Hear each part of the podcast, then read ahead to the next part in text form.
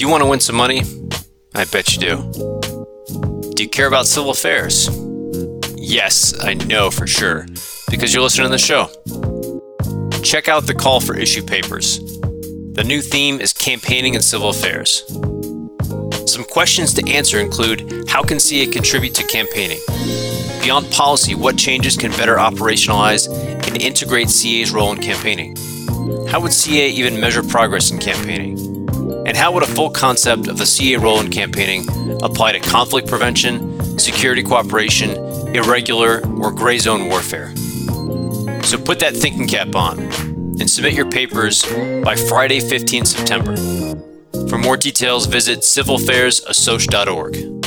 Welcome to the 1CA podcast. This is your host, Jack Gaines. 1CA is a product of the Civil Affairs Association and brings in people who are current or former military, diplomats, development officers, and field agents to discuss their experiences on ground with the partner nation's people and leadership.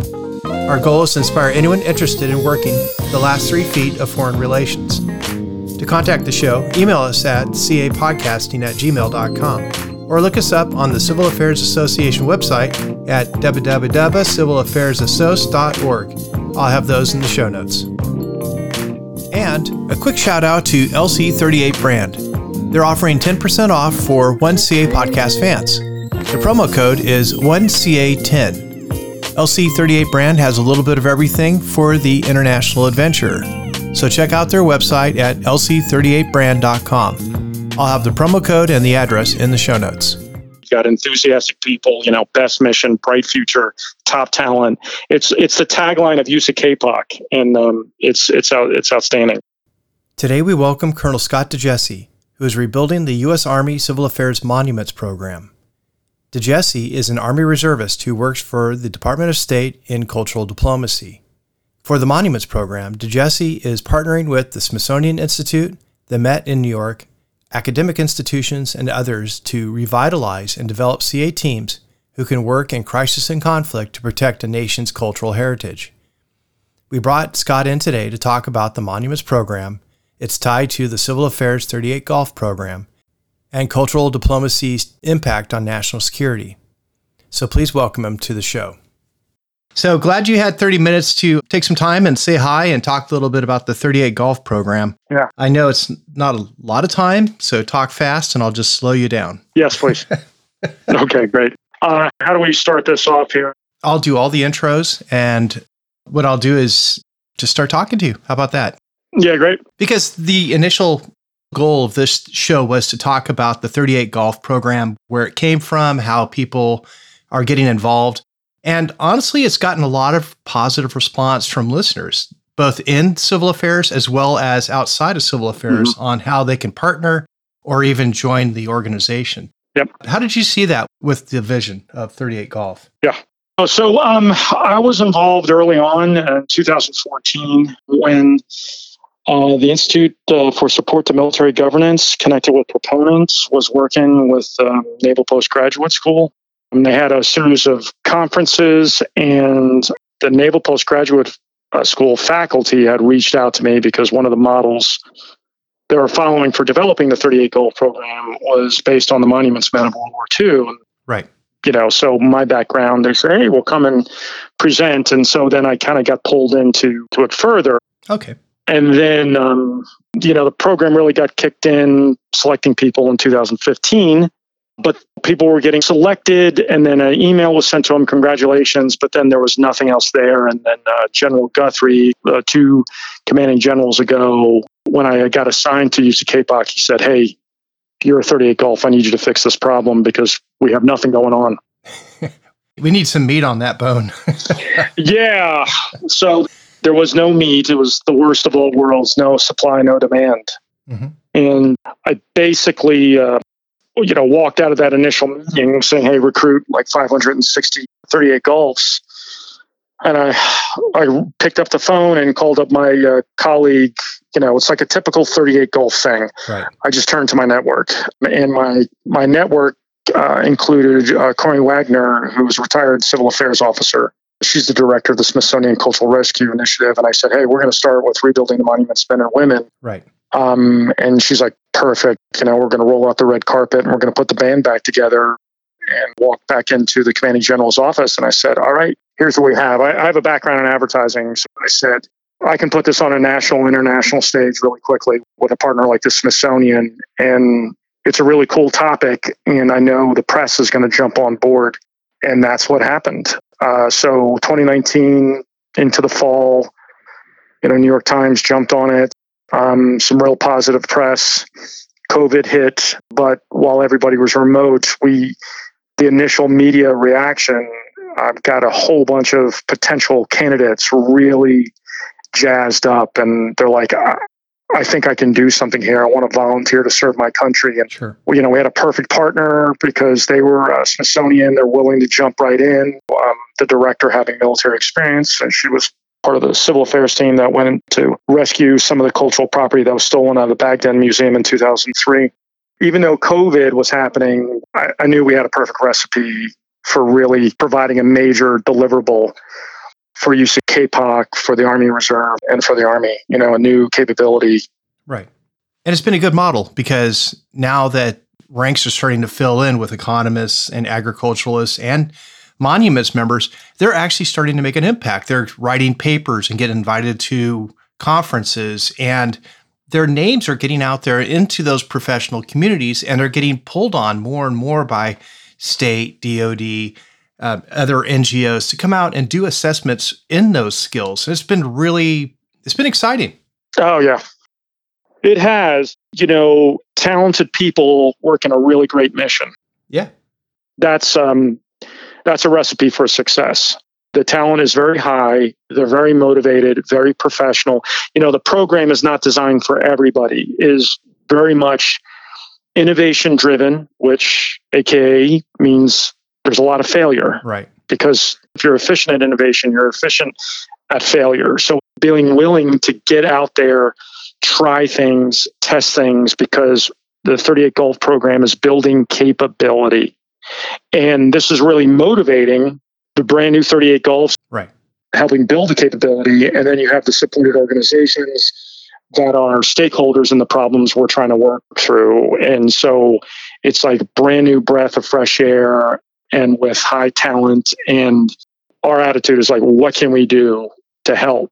Our primary focus initially at the first go is, you know, what do the CACOMs need? What do the 38 Alphas, 38 Bravos need to be successful? The 38 Golfs are like right there behind with full support. And the idea is the supported units, what are their objectives? So there we go. 38 Golfs right behind the Alphas and Bravos, pushing hard to support those supported units and really the high end strategic and operational deliverables. That's really what we're going after. It's it's fantastic. And um, yes, and so a lot of people are recognizing, and we now have some supply and we have some demand. Right. So it's builds momentum. Yeah. And the interesting thing is, what I'm seeing talking to people in the 38 golf program is that there are strong teams in like the 351 for economics, whereas over at the 353, they've got a strong agricultural team. But because they don't have an even spread of skills across all of USACAPOC, they are pitching around and helping each other out.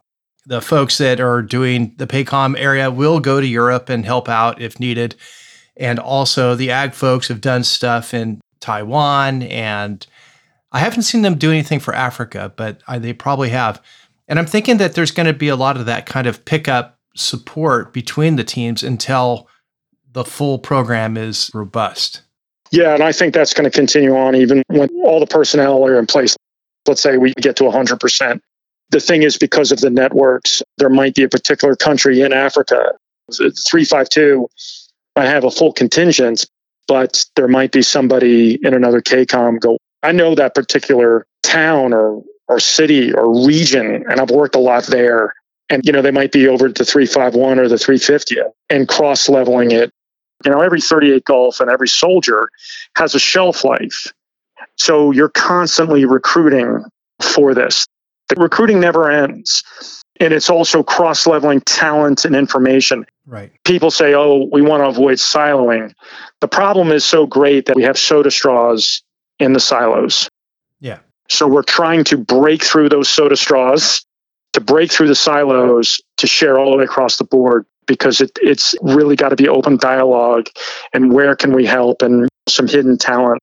I'm speaking to soldiers all the time that that are like NCOs that have like amazing backgrounds. I'm like, where are you? What company? What civil affairs battalion are you with? It's like, oh my goodness. Just recently, past couple days, like two soldiers that are mind blowingly amazing with advanced degrees and foreign language capabilities and expertise.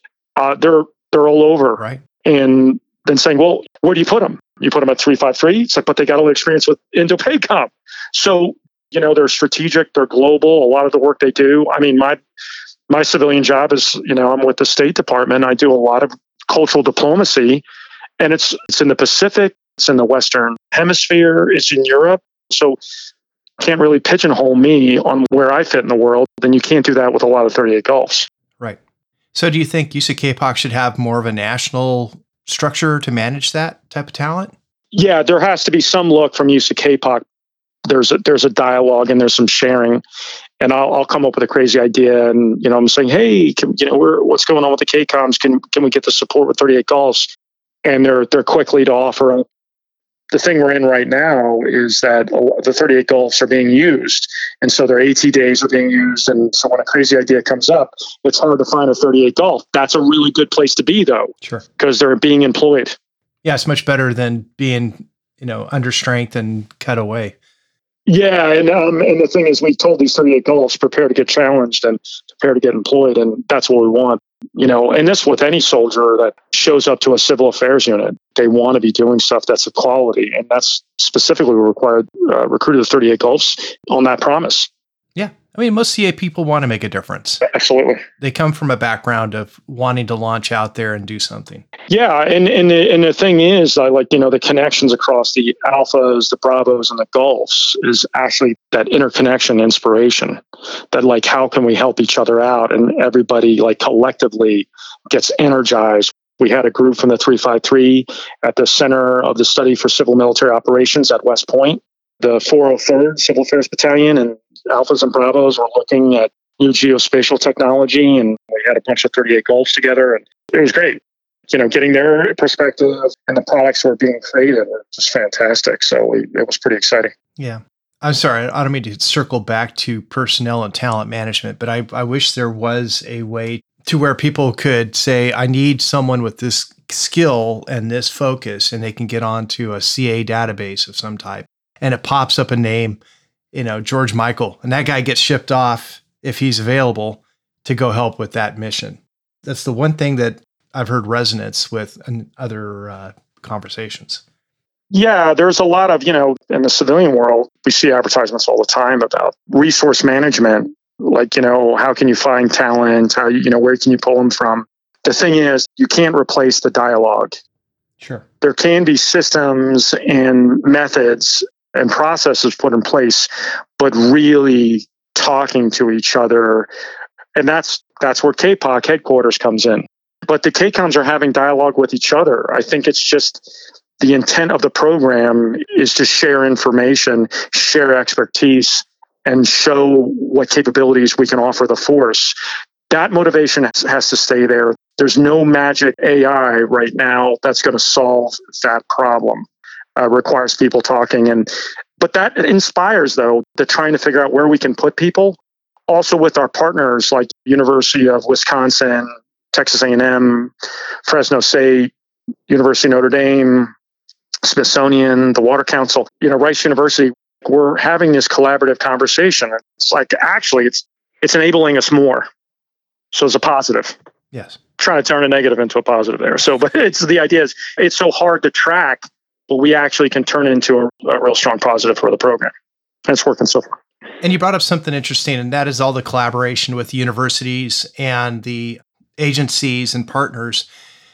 what have you seen with that? Because it seems like a lot of people are getting excited and getting involved because civil affairs goes to the places that most times these folks can't reach because it's either in a heavy conflict or it's under tensions or restrictions that make it impossible for a regular paleontologist to go check out a site. But civil affairs seems to be able to, because they're military, get access.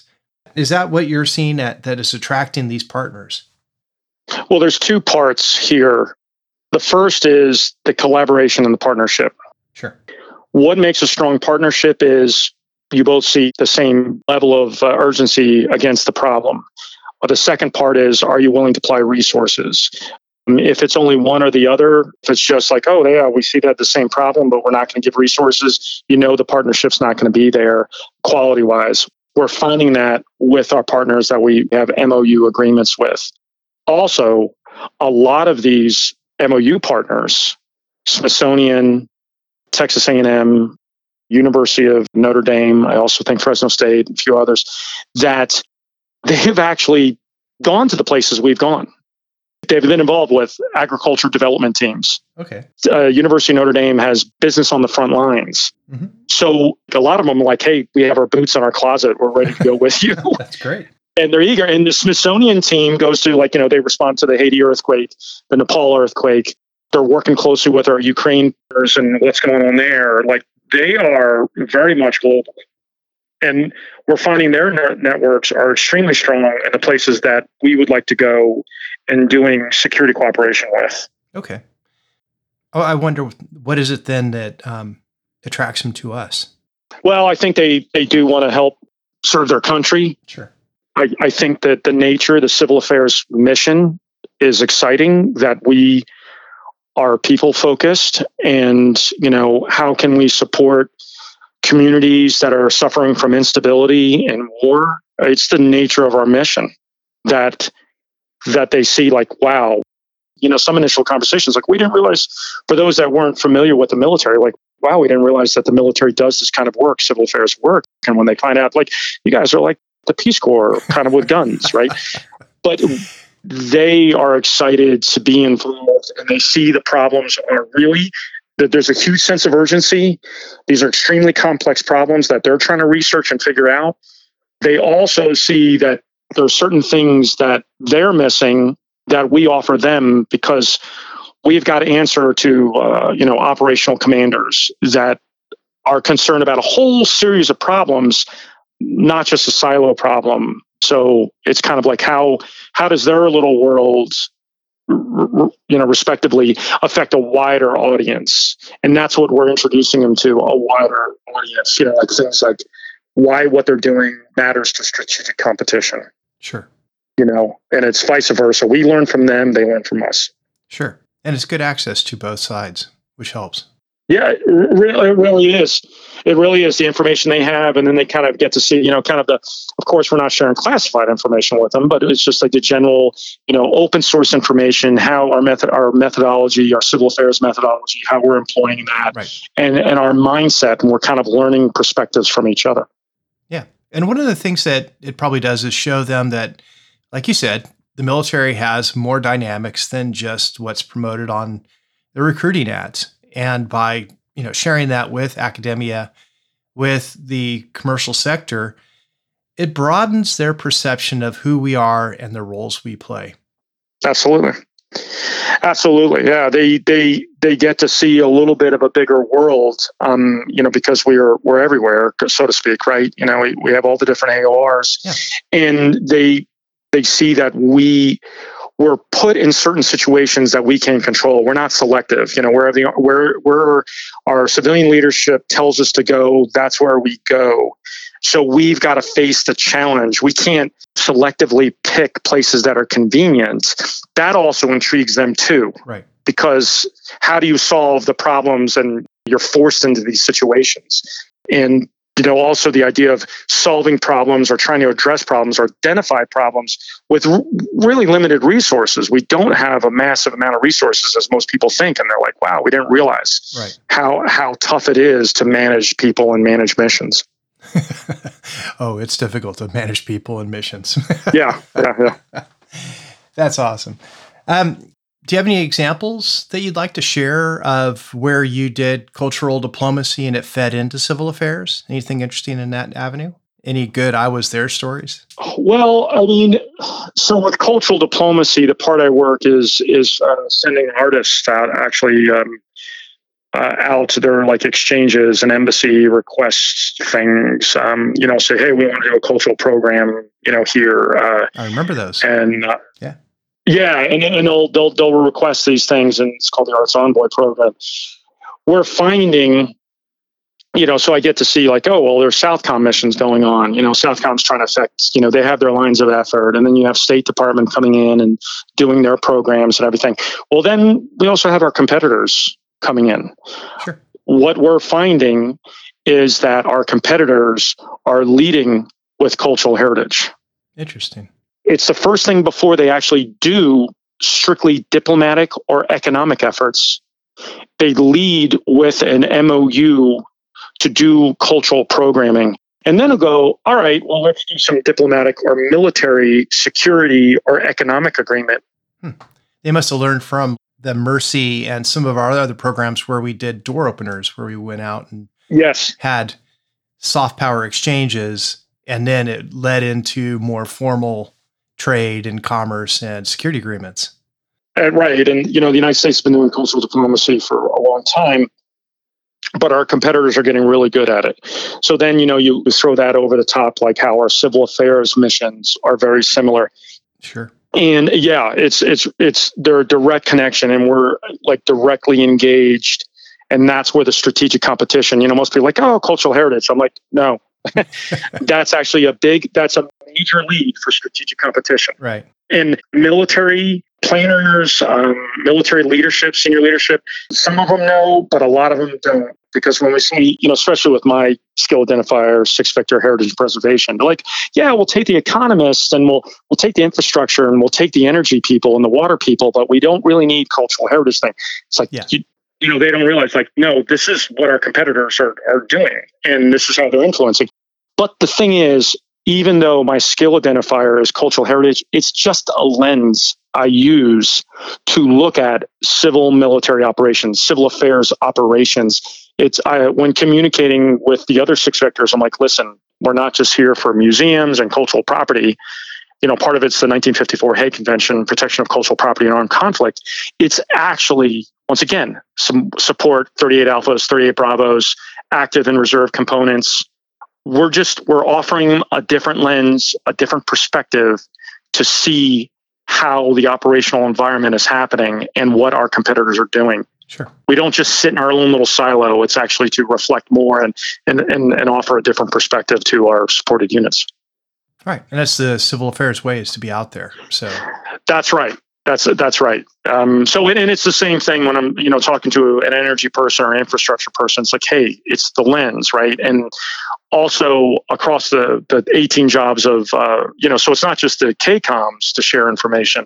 It's across the 18 uh, skill identifiers that if someone's going to do a governance thing, they should look towards me. If I'm doing a heritage and preservation thing, I should look to someone in economics and rule of law and also border security. You know, sure. it, there's, I, I look across, I never just like, well, I know who the six Victor talent is, but I'm also looking across all the other skill identifiers.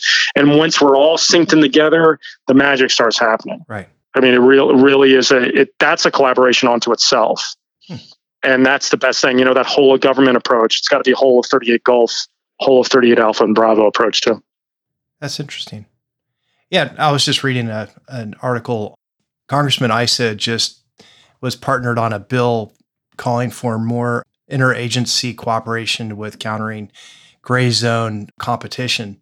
Yeah. And it's very possible that the reserves is going to be one of those key factors because you have people from all the agencies in in the reserves, and then civil affairs being more of an active component of the interagency could help at least open up that that concept. It is, it is, and and you know, in the, the 38 Golf Six Victor program, the heritage preservation, the new monuments men and women have really led the way in this piece. And granted, because you know I've, I've been pushing hard, but that the idea is that we um, we are automatically connected relating to cultural heritage protection with State Department, Department of Justice, Homeland Security, Department of Interior, USAID, with several agencies because of the requirement of the 1954 Hague Convention.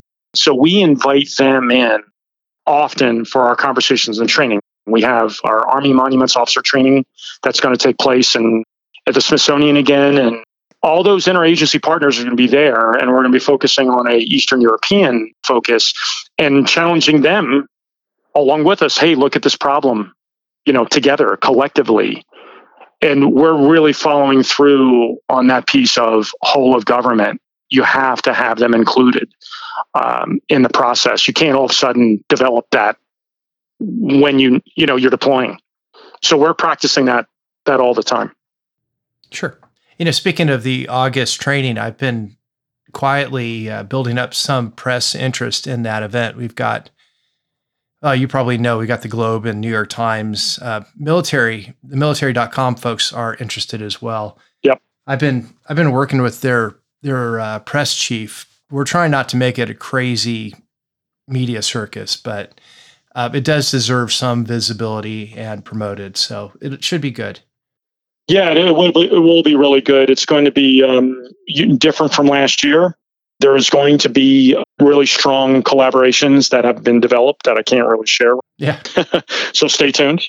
And we have some of the new 38 Golfs that have joined. They're going to be showing up for the training for this first time. We have our international partners that are going to show up, you know, a couple from Europe that are going to be uh, joining us in the training. Um, and it's going to be really, really fantastic. And the Smithsonian, once again, is going to do their part. And we're, we're really excited. That's terrific. So, is there any last thoughts about the 38 Golf program that you want to want to say? Well, it's just the, the same as the original pitch. Um, you know, bringing talented people together. It's a great job, and it's every day I talk to a 38 Golf. It's a great conversation. And they usually go on for like an hour and a half. Like, there's no 10 minute call with the 38 Golf. I, I'm finding those that are interested in the program. And so it's extremely excited. We've got enthusiastic people, you know, best mission, bright future, top talent.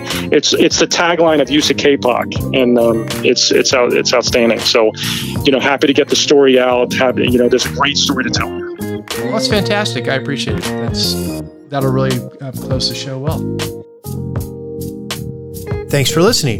If you get a chance, please like and subscribe and rate the show on your favorite podcast platform. Also, if you're interested in coming on the show or hosting an episode, email us at capodcasting at gmail.com. And thank you again to LC38 Brand for offering 10% off to our listeners. We've been nominated for the People's Choice Awards, and this is a little extra treat for those who made it happen. Again, the code is 1CA10 and the site is lc38brand.com. And now, most importantly, to those currently out in the field, working with a partner nation's people or leadership to forward U.S. relations, thank you all for what you're doing. This is Jack, your host. Stay tuned for more great episodes. 1CA Podcast.